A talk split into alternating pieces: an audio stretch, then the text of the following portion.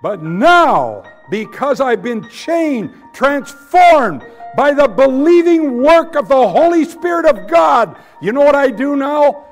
I it's always coming out because he's in my heart.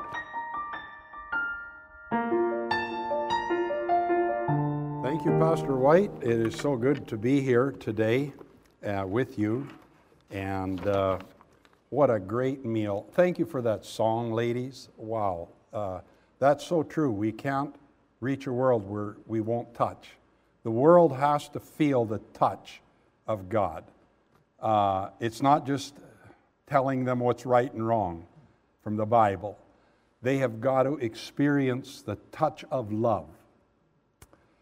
I remember I was raised, like I said, up in our in Quesnel area, cattle ranch there.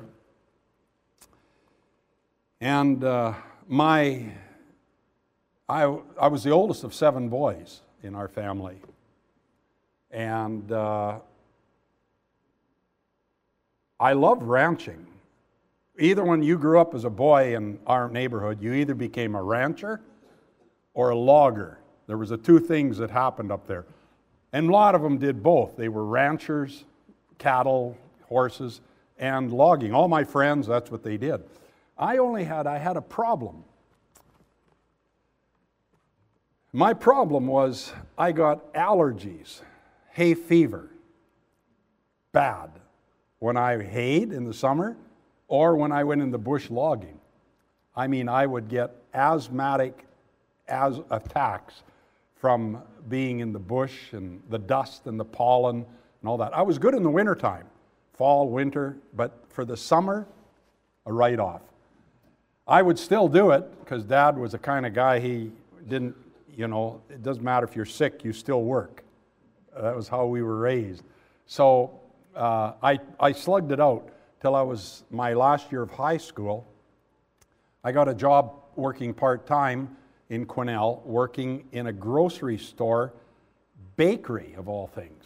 I was working in a bakery, and, uh, and I would go to work early in the morning, and I was actually making some pretty good money for those days working in the SuperValu.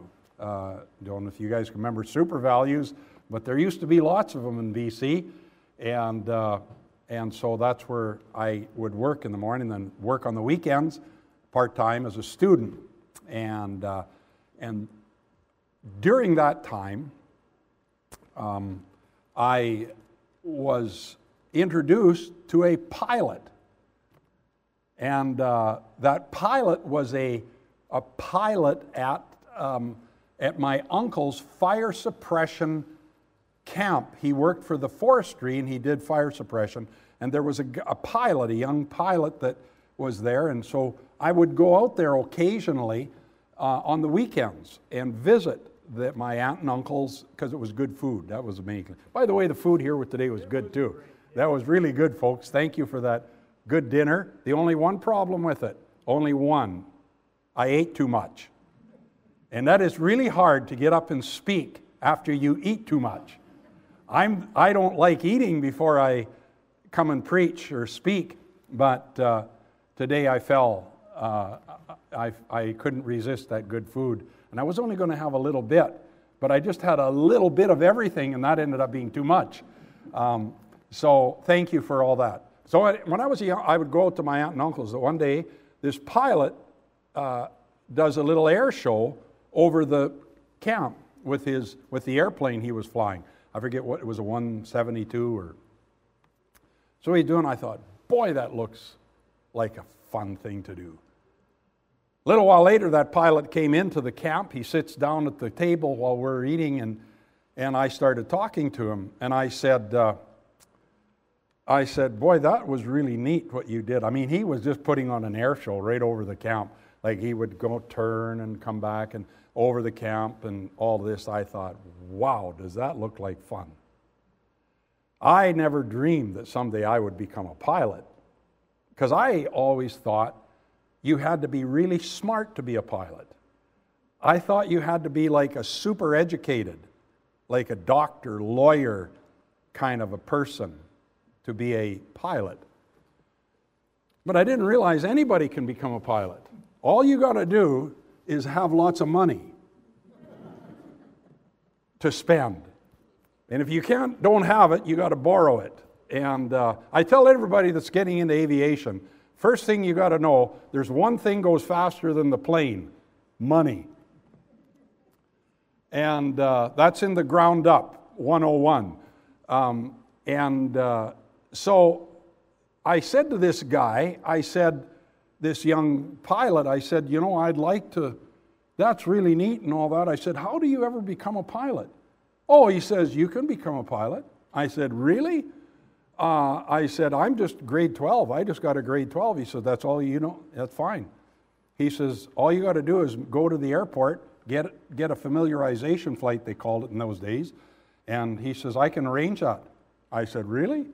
Within a week, I was in my first plane ever. Got into the airplane.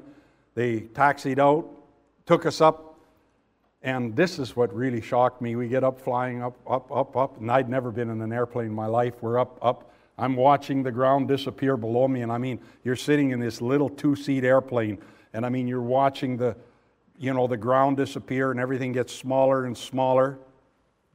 But the next thing, this is what he did. Now remember, I've never been in an airplane in my life. Never. That's the first plane. We get up not even seven, eight hundred feet. He says, Okay, you take control. I said, What? I said, I've never flown before.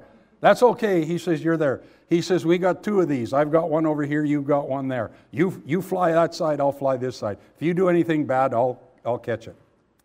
So we went up, higher and higher. He says, Okay, turn. Okay, so he says, Do a little turn to the right. I started turning. And ah, I just felt like I was going to fall out of the plane because I looked down and I saw the, you know, I said, I couldn't, I put it back up straight again. He said, uh, That's okay, you're not going to fall out. He said, But I'll tell you what, let's go around this way first on my side. So he made a turn this way. Then he says, Okay, go back the other way, turn it back, you know, and I, I, I pulled it off that time. We went around. So we do a few turns, and then he says, Okay, take us back to the airport. I said, Where is the airport? He says, It's right over there, right behind us. He said, You're going to have to do a turn. So we turned around and he says, Do you see the airport? And I'm looking. I said, No, I can't see it. He said, It's right out there. I'm looking, I can't see it. He says, Just fly this direction for a while. Well, then it started, you know, this airport that was a big, huge thing when we were on the ground is now like about big as your thumbnail, okay, out there in the distance. So we fly, and then he says, Okay, you're going to do your first landing. I said, What? You're going to land this plane today for the first time. I said, This is the first time in my life I've ever been in an airplane. He says, Don't, I've got the wheel on this side, you've got the one on that side. They're called control columns, but we'll call them a steering wheel. Okay? He says, So we're coming in, and he's pulling, and I kept trying to tell him, I, I don't want to do this. I, I, I don't want to do this. I was so sure I was going to crash the air thing. So we go down. He's pulling the power down, down, down, down, down, down. Runway's getting closer and closer and closer. And we're coming down, down, down, closer. And I'm still, my heart's just pounding away, you know. And he says, Okay. He says, Okay. He says, We're just about there. I said, Take it, please take it. He says, No. He pulls the power off. Down we go and he had his hand on the thing control. First flight, first landing. We taxied in, and I was hooked. I was a pilot from that was my first time in an airplane, and from there on, all I wanted to do was fly. He had me. It worked. I signed up, and the money started to flow. Every spare minute I had, out to the airport, out to the airport, get in the airplane, fly. The company I was working with, the grocery store chain, they offered me a transfer to Edmonton. So I had just almost finished my private license, and they transferred me to Edmonton. And uh, in the, the company that I was working for, and I got out there, and I thought, I am going to keep flying. And I got my first loan, first loan, uh, actual loan uh, that I signed all myself, nobody co signed, and I went in. It was to finish my commercial pilot's license. And uh, so, not only does it use all the money you have, you got to borrow money to borrow to keep flying. But I was getting my commercial license, and uh, I got the commercial pilot's license, and uh, then the next thing is a job. I had gotten my float rating and commercial license in Edmonton, and then a company in Prince Albert, Saskatchewan in 1975 gave me my first job. I move out there in 1975 as a VFR, that's visual flight pilot, commercial pilot, and I started flying for a, a company there that had a fishing lodge.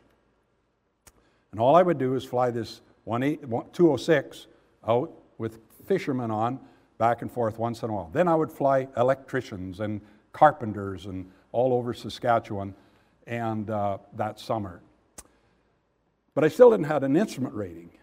I had to get, in order to go on, I had to get my instrument rating. So that winter, I went and got my instrument rating of 1975. 1976, the company hires me back and I start flying there. 1976, of summer of 76, August 28, 1976, on my first airplane flight that was kind of of a commercial category flight, really first real twin engine turboprop flight. I was so excited about doing this flight as a commercial pilot. I was just thrilled to fly, and it was a trip into the Arctic. We flew all the way up to Baker Lake, from Baker Lake to Hall Beach.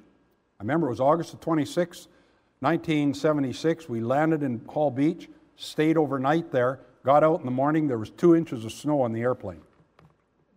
We had to go and sweep all the snow off the airplane. It was cold. And uh, so we got from there, Hall Beach. We flew to Resolute Bay. That's further north, another six, 700 miles north. There we picked up a load of construction workers and we were coming back to Prince Albert. We go to Yellowknife. We're supposed to overnight in Yellowknife. And what happened in Yellowknife is the captain decided it was late. It was one and about, I don't know, it was late, 11 or 12 o'clock. He says, ah, let's just go right back to PA. It's a beautiful night, sun shining high. I mean, the moon is up and it's light night. Let's go. So he, I, I was just a co pilot starting out. Whatever you say, sir, we'll do. Okay? Just like a deacon's supposed to say, you know? just like a, a Sunday school worker. Yes, sir, whatever you say, captain, right? So I, we took off for Prince Albert. We're flying, beautiful night, but tired. We had slept hardly at all for two, three days. We're coming into Prince Albert, and we got a call from, from Prince Albert Flight Services. And they said uh, the Gulf Charlie Lima was the name of was the was our registration of the airplane. Charlie Gulf uh, Romeo RCL Gulf Romeo Charlie Lima. And it said, uh, We have some fog coming into the airport. We were about 150 miles out, and they said, uh, No big deal. It's not bad, but you know, we see some fog forming. A couple minutes later, he gave us another call Gulf Romeo Charlie Lima. This is Prince Albert Radio.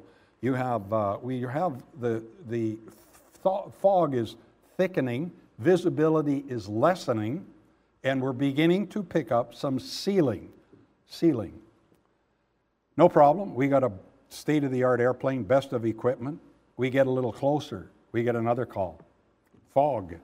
Fog, uh, they called us and they said the fog is thickening, visibility is lessening. We have less than one mile. A few minutes later, less than half a mile. A few minutes later, they call us, they said the visibility is one quarter of a mile we think now it's starting to get serious. So we are coming in, and uh, as we're coming in, we did an approach on the runway, and the fog just thickened the worse. And we did an approach, did a second approach, did a third approach, and on the fourth approach, something went wrong, and we crashed. And we crashed, and that was the night I ended up in the hospital, and it was from there that we, and if you want to hear the rest, go to our website and you can hear the rest of that story um, on the CBC. You hear my story, the rest of it. Time goes on, I get that Christmas of 76, my mother gets me my first Bible. So I go home for Christmas. We, I go back flying. I get back home. My mom got me my first Bible. I come back to Prince Albert with it. I start reading it. Reading the Bible didn't make sense to me. I'd never read a Bible before. And I started in the Old Testament. I'm trying to read Old Testament and all of these things. It was really difficult. Especially the part where I got to the part where God says, kill them all. Wipe out men, women, children, everything. I thought, how can God tell, how can a God who loves the world say, wipe out everybody? It just, now maybe you've never had problem, but that was for me a really hard hurdle. Now I know why God said that. Now I understand it, but then I didn't. I started listening to the radio, the radio, and there was some gospel programming, not much in those days, but there was some on one, one channel, uh, one station, which was Swift Current. And they would run every, they're still to this day, 7 till 9, every night, they run gospel programming. And I would listen to that, that gospel programming. And the, one of the guys on the radio said this, one of the, spe- uh, the programs that was on the, he said, if you're reading the Bible for the first time, he said, I would not recommend starting in the Old Testament. That's where I was. He said, I would recommend going to the New Testament and start with the Gospel of John and read the Gospel of John once, read it a second time, even, and even read it a third time, all of it. And underline in that, every time you see the word believe, underline it. And the other word you circle, underline, circle the words I am. I did that. And it started to make sense. I saw it. Believe, believe. God so loved the world that whosoever believes in him should not perish. It's all through believe. Shall believe you shall believe and have everlasting life. Then I went through a real struggle of believing. What does it mean to believe?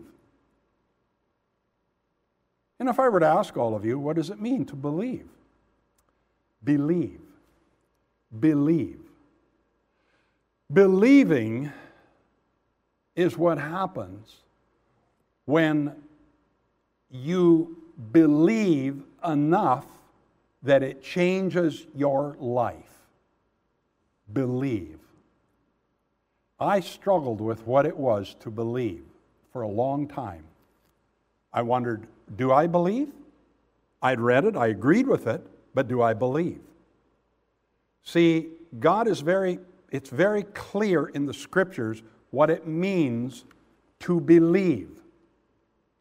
Believe believing enough so that you have eternal life, everlasting life. There's a lot at stake. On this end, you have believing and you have eternal life. If you don't believe, you have eternal hell. You want to make sure you got that one figured out. Believing.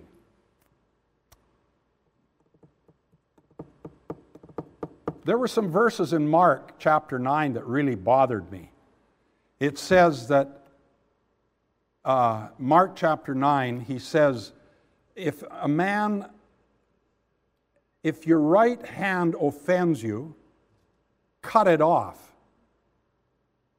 Because it is better to enter into heaven with one hand than to go into hell with two. Then it says, if your right eye offends you, cut it out because it's better to go into heaven with one eye than to go into hell with two. Then it says, not only does it say those, then it says your foot, if your foot offends you.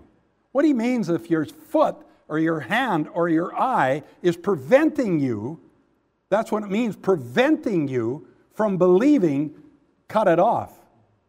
Get rid of it. What he's saying, it doesn't matter what it costs you, even if it costs you your hand, your eye, your foot, get rid of it. If it's hindering you from believing, that's how important it is to believe. Believe. You see, when I took my pilot's license, I took the ground up. The ground up is the first book. I don't know if it's still the book ground up. And you read and study. It teaches you everything about flying. It teaches you how the airflow, the airplane, the ailerons, the, every part of the airplane, the thrust, and all of these principles of flight. But the ground up doesn't get you fly. Isn't, you're not a pilot. You know when I became a pilot? One day we're out. I had flown nine hours, not eight, eight and a half hours or something. And we're out at the airport in the Quesnel, and my instructor, we do a couple of takeoffs, land takeoff. He says, okay, stop right here at the intersection. He says, oh, I stopped because I just did everything I was supposed to do, like, you know. He says, okay, I'm getting out. I said, what? He said, I'm getting out. You're going to do the next ones on your own. I said, You've got to be kidding me. I said, I don't think I'm ready for this. He says, I think you are. I said, What if you're wrong and I, you know, what if I'm right and you're wrong on this one? He said, uh, So he gets out. He says, just taxi back to the end of the runway and, uh, you know, make your call and taxi back, just like we've done all these other times, and you do it. This will be your first flight. He gets out and he walks. Now, I had a strong inclination in me to turn that plane around and follow him right back to where the hangar was. But I thought, I got to do this. I have to do this. Taxied out, got turned around, faced down the runway, pushed the throttle forward, down the runway, and next thing you know, and without that instructor in there, that plane took off about five seconds sooner. It was up in the air and we were gone. The plane flew totally different without him in there. He was a great big guy. And uh, he, so the plane's up in the air no turning back. You know what happened right there, folks? I became a pilot. I actually flew the plane all by myself. I took up, round, and we landed. Now, I'd like to say I did a perfect landing, but I came in, I landed, boom. I landed again, I landed again and I landed again because I had this thing in my head that you don't want to go too slow when you're coming in on final approach. You want to keep the speed up. I remember that, that was drill. You know, if you get too slow, you'll stall and crash. So I kept the speed up. But with the speed up a little bit and no guy sitting in the right seat, that airplane did not want to land. And I went boing, boing, boing, boing, boing. So I landed five times on my first landing. And, uh, but you know what happened that day, folks? I became a pilot. Not a very good one, but I was really, because I actually did what I learned. I, I actually applied all the things I had learned. I became a believer that day. I became a real believer in what I had learned. I flew. We could put the same application to a skydiver.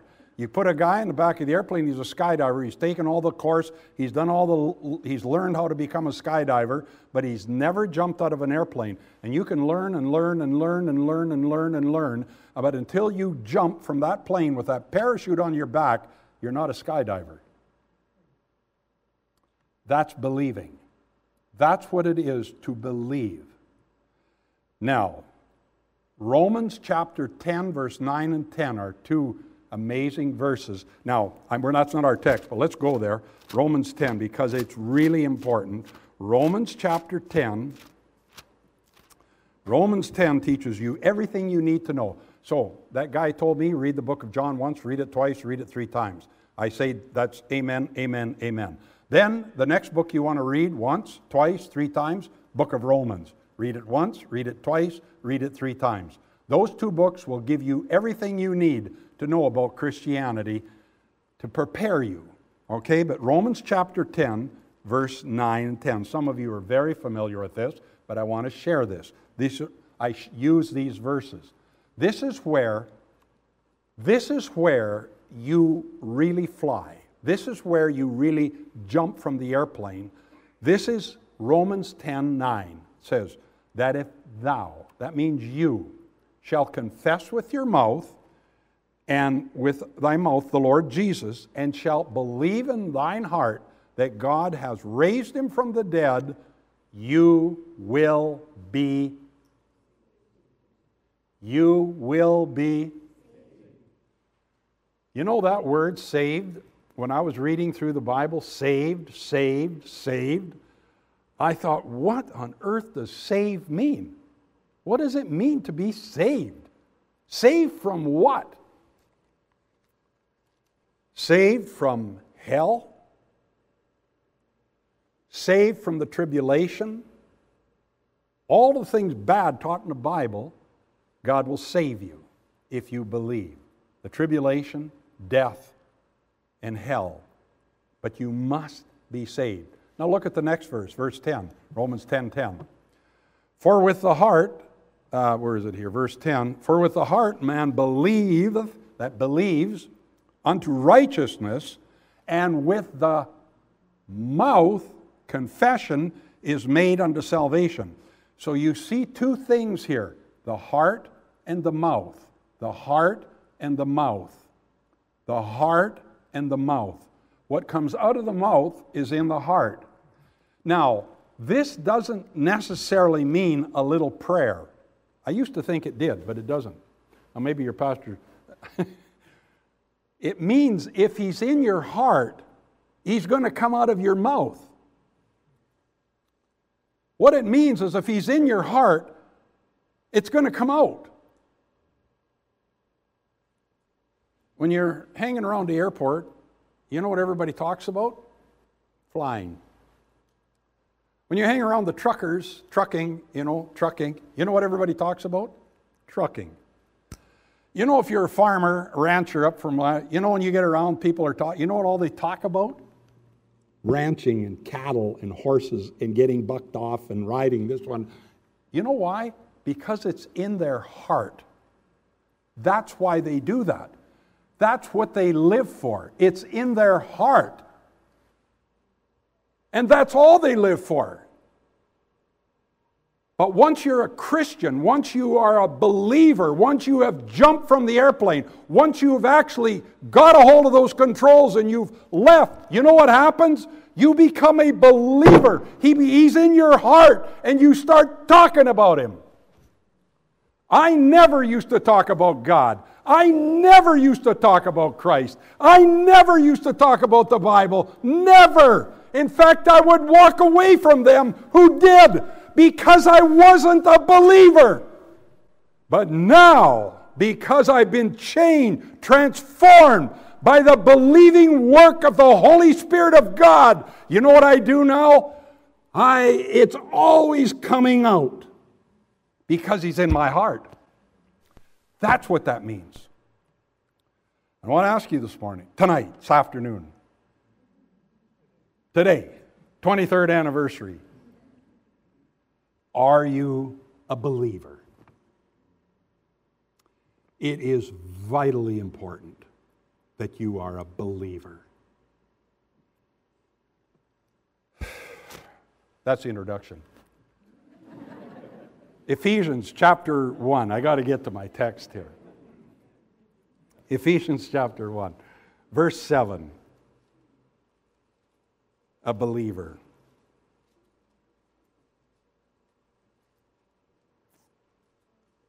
If somebody would have told me back years ago,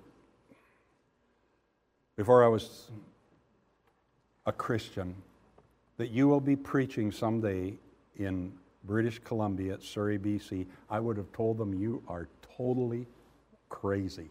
Never. But that's what God does to a life that is transformed and changed. You will become and do what you never believed possible because it's God doing it through you. It's amazing. Ephesians chapter 1, verse 7. He says, This is what salvation is. He's talking to save people here. He's saying in verse 7, In whom we have redemption through his blood, the forgiveness of sins according to the riches of his grace. That's why we are forgiven because of the riches of his grace. Verse 8 Wherein he hath abounded toward us in all wisdom and prudence. That's what happens once you're saved. Christ abounds toward you. He starts pour, giving you things and insights to things that you never had before because of a new way of life, a new source of wisdom. It's God. Verse number nine having made known unto us the mystery of his will. That's our text. The mystery of his will, according to his good pleasure, which he hath purposed in himself. Okay?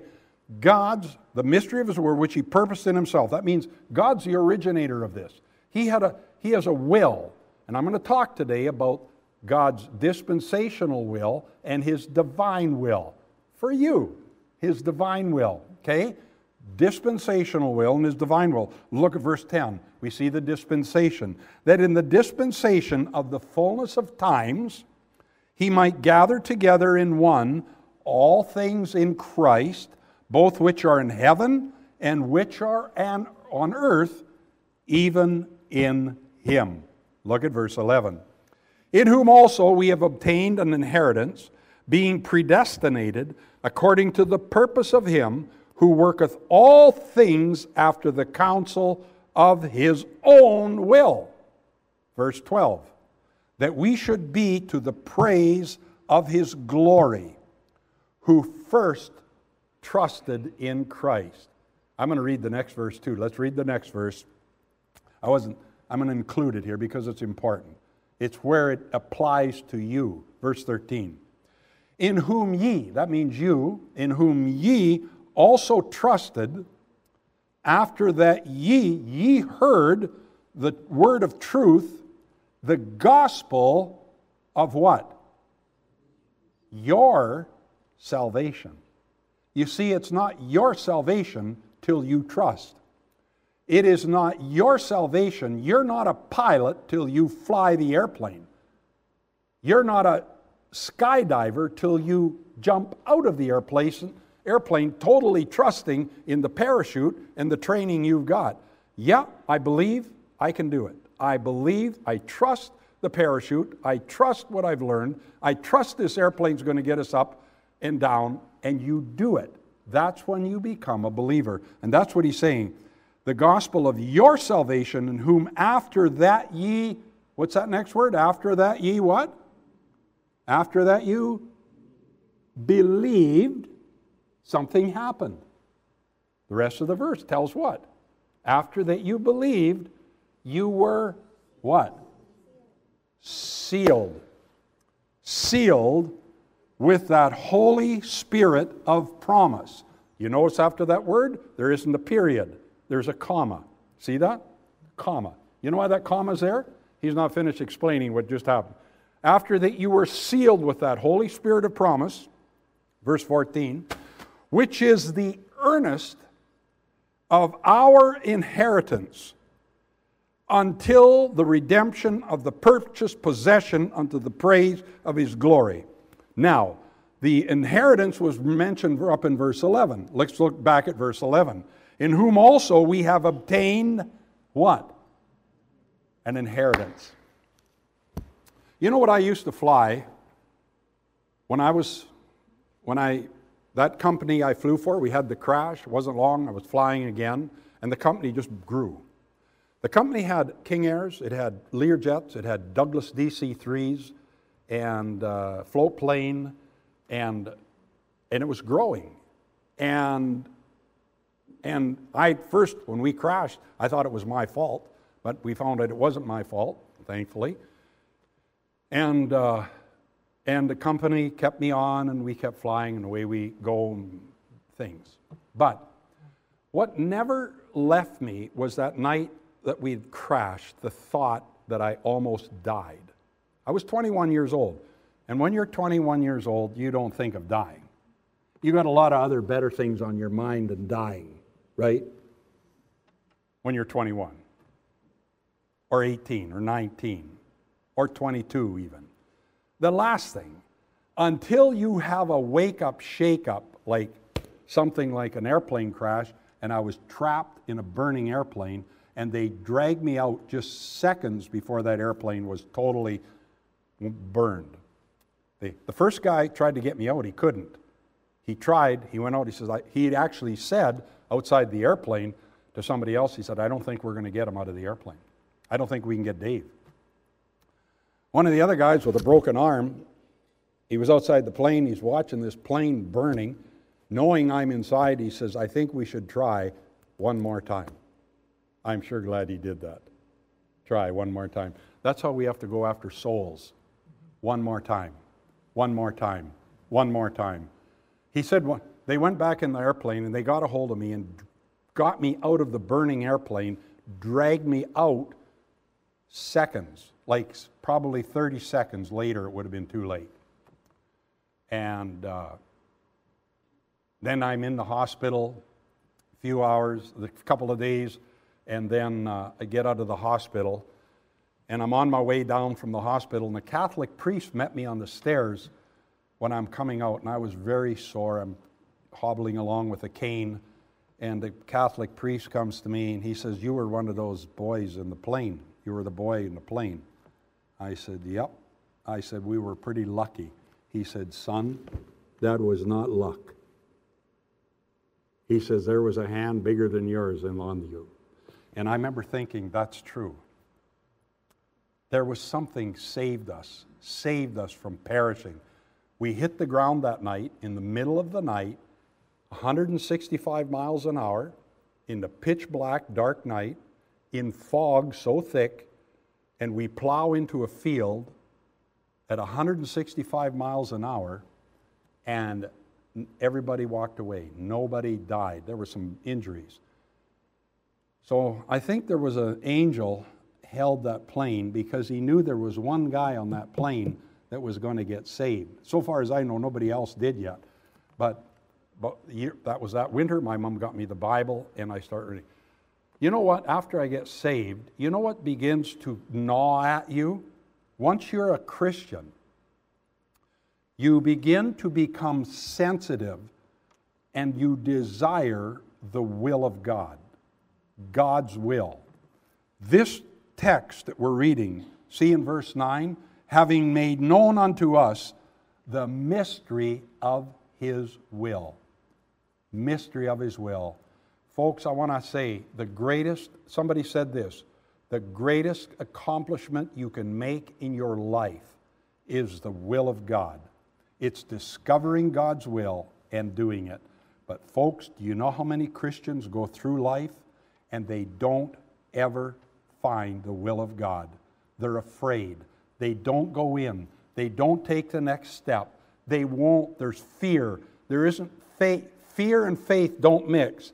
God has not given us a spirit of fear. He wants us to conquer fear with faith. Plunge forward, trusting God. Faith.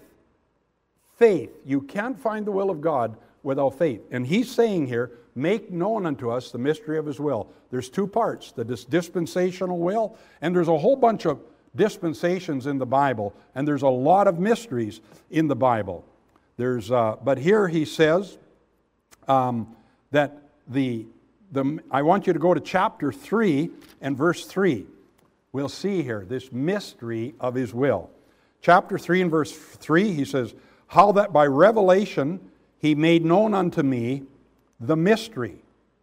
Paul is saying, God made known to me the mystery of his will. He's saying, He's revealed to me, showed me the mystery of his will. Look at verse 4. Whereby, when you read, you may understand my knowledge in the mystery of Christ. Now go down, uh, go down to verse number nine. Verse number nine, he says, and to make all men see what is the fellowship of the mystery, which is from the beginning of the world hath been hid in Christ, who created all things by Christ Jesus. Verse 10. What is this mystery of his fellowship? This mystery, verse 10. To the intent that now unto the principalities and powers in heavenly places might be known by the church the manifold wisdom of God. You see, after that word God there, is there a period or a comma? A what? A comma means what? Means he's not finished yet. He's just hesitating. He's got something to say. Look at see the next verse. Verse 11. According to the eternal purpose which he purposed in Christ Jesus our Lord. Now in verse 10, may, might be known by the might be known by what? The church, the manifold wisdom of God. Verse 11, according to the eternal purpose. You know what? God's wisdom, God's will is revealed in and through the church. Christ is the shepherd of the church, and he wants to unveil his will to you, but he won't until you get in a church. I get saved, and I went to all kinds of different churches. First church I went was a Catholic church in Las Vegas, Nevada. That's where the first time going to church ever in my life, Las Vegas. Flying a Learjet. We were down there on a weekend, and at least the captain asked me to go to church with him. I go to church. And like I said, the morning in the Sunday school class, I get out of church, and an hour later, we're back in Caesar's Palace gambling. I hate to confess that to you here, but that's what I did. Because I Back then, it was all just a big cloud of. I, I went to church. I thought there's something wrong with this picture. I don't think we're supposed to be in Caesar's palace gambling as a church going person. Would you say amen to that? Hey? Yeah. So the next time I go to church is in Palm Springs, California. Another Learjet trip. I'm with that family. The family invites me to church. I go to the church in Palm Springs.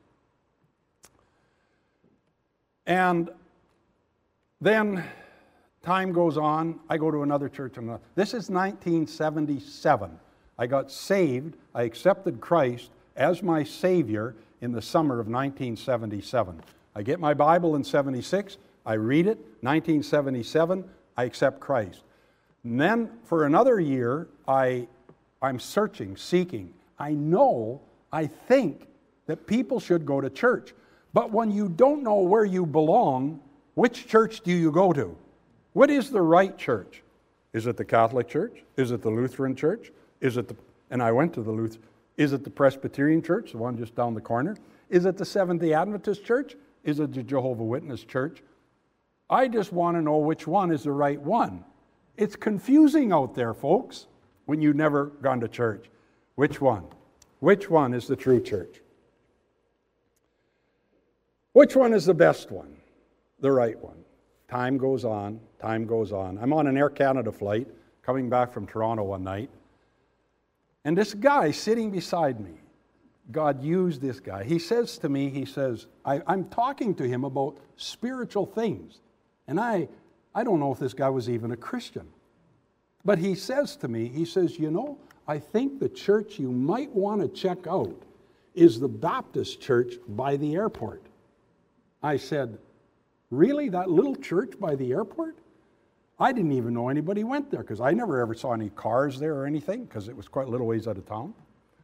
And I worked at the airport. And he said, No, they're good people there. He says, I have gone, I know people that go to that church, and they're genuine. They're real, genuine people. You know, that speaks about testimony, the testimony that you have out in your community. People are watching you. You know what you are? You're the Bible out there. You are the living Bible, and people are watching how you live, how you act, what you do. And they're keeping track, believe me. They're reading you. That guy saw something in that church, and he says to me, I think you might want to check it out. I start going to that church. That was the Baptist Church in Prince Albert, 1979. And you know something, folks? You know what God began to reveal to me there? His will. His will. His will from the Word, the direct will of God, His will. He unveils His will to the church. You know, a lot of people are going to miss the will of God. They're going to stand at the judgment someday and they're going to be empty handed with wood, hay, and stubble at the judgment. And I'm talking Christians because they never connect to the place where God reveals his eternal purpose. It's the church. Folks, you're in the right place today. You made a right decision today to come to church. I made that decision back in 1979.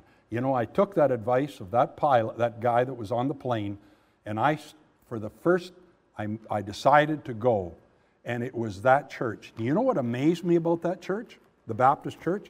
Now, I had gone to the Catholic Church, the Lutheran Church, the Seventh day Adventist Church. I had the Jehovah Witnesses for a while, every Saturday, talking to them. And like I said at the Sunday school hour, the Jehovah Witnesses of them all impressed me the most. They were the most sincere, genuine, and dedicated. But you can be sincere, genuine, and dedicated and be sincerely wrong. And they were wrong on many things. The most important thing is Jehovah Witnesses are wrong on salvation. They're right and they're out there doing stuff. They, ought, they ought put us to shame. We should be doing it. You know, no Christ, no Baptist came to my door and knocked on my door and said, there, but the Jehovah Witnesses did. When I get to the church and I begin to begin to get taught from the Bible, what amazed me is every question I had, and believe me, in those days I had lots of them. You know what they would do? Open the Bible and show me the answer. They would open the Bible and show me the answer. What about this? What about the end times? What about uh, Israel? What about uh, marriage? What about everything? It doesn't matter what, everything. They would take it. Not just the pastor would do it, but the God, people in the church, farmers. Here, I'll show you where it says this and says that. The Word of God. And God began to unveil his will about to me, the will of God. And he'll do that for you. But he won't do it until number one, the first thing is be saved. Number two is be genuine in your seeking him.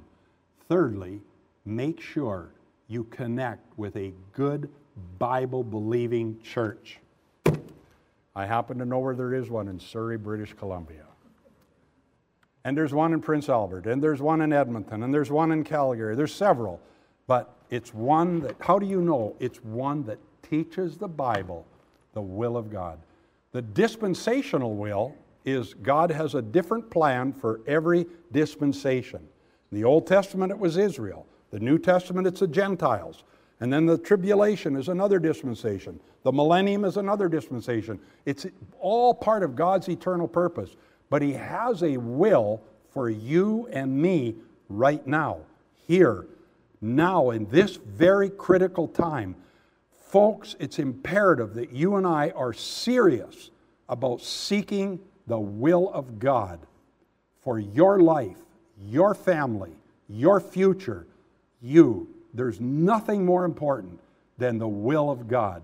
It's letting it's saying yes to God and let him uh, fulfill his will in and through your life. God bless you, Pastor. Thank you for watching the message today. We invite you to join us again every Sunday and Wednesday for more inspiring messages from God's Word.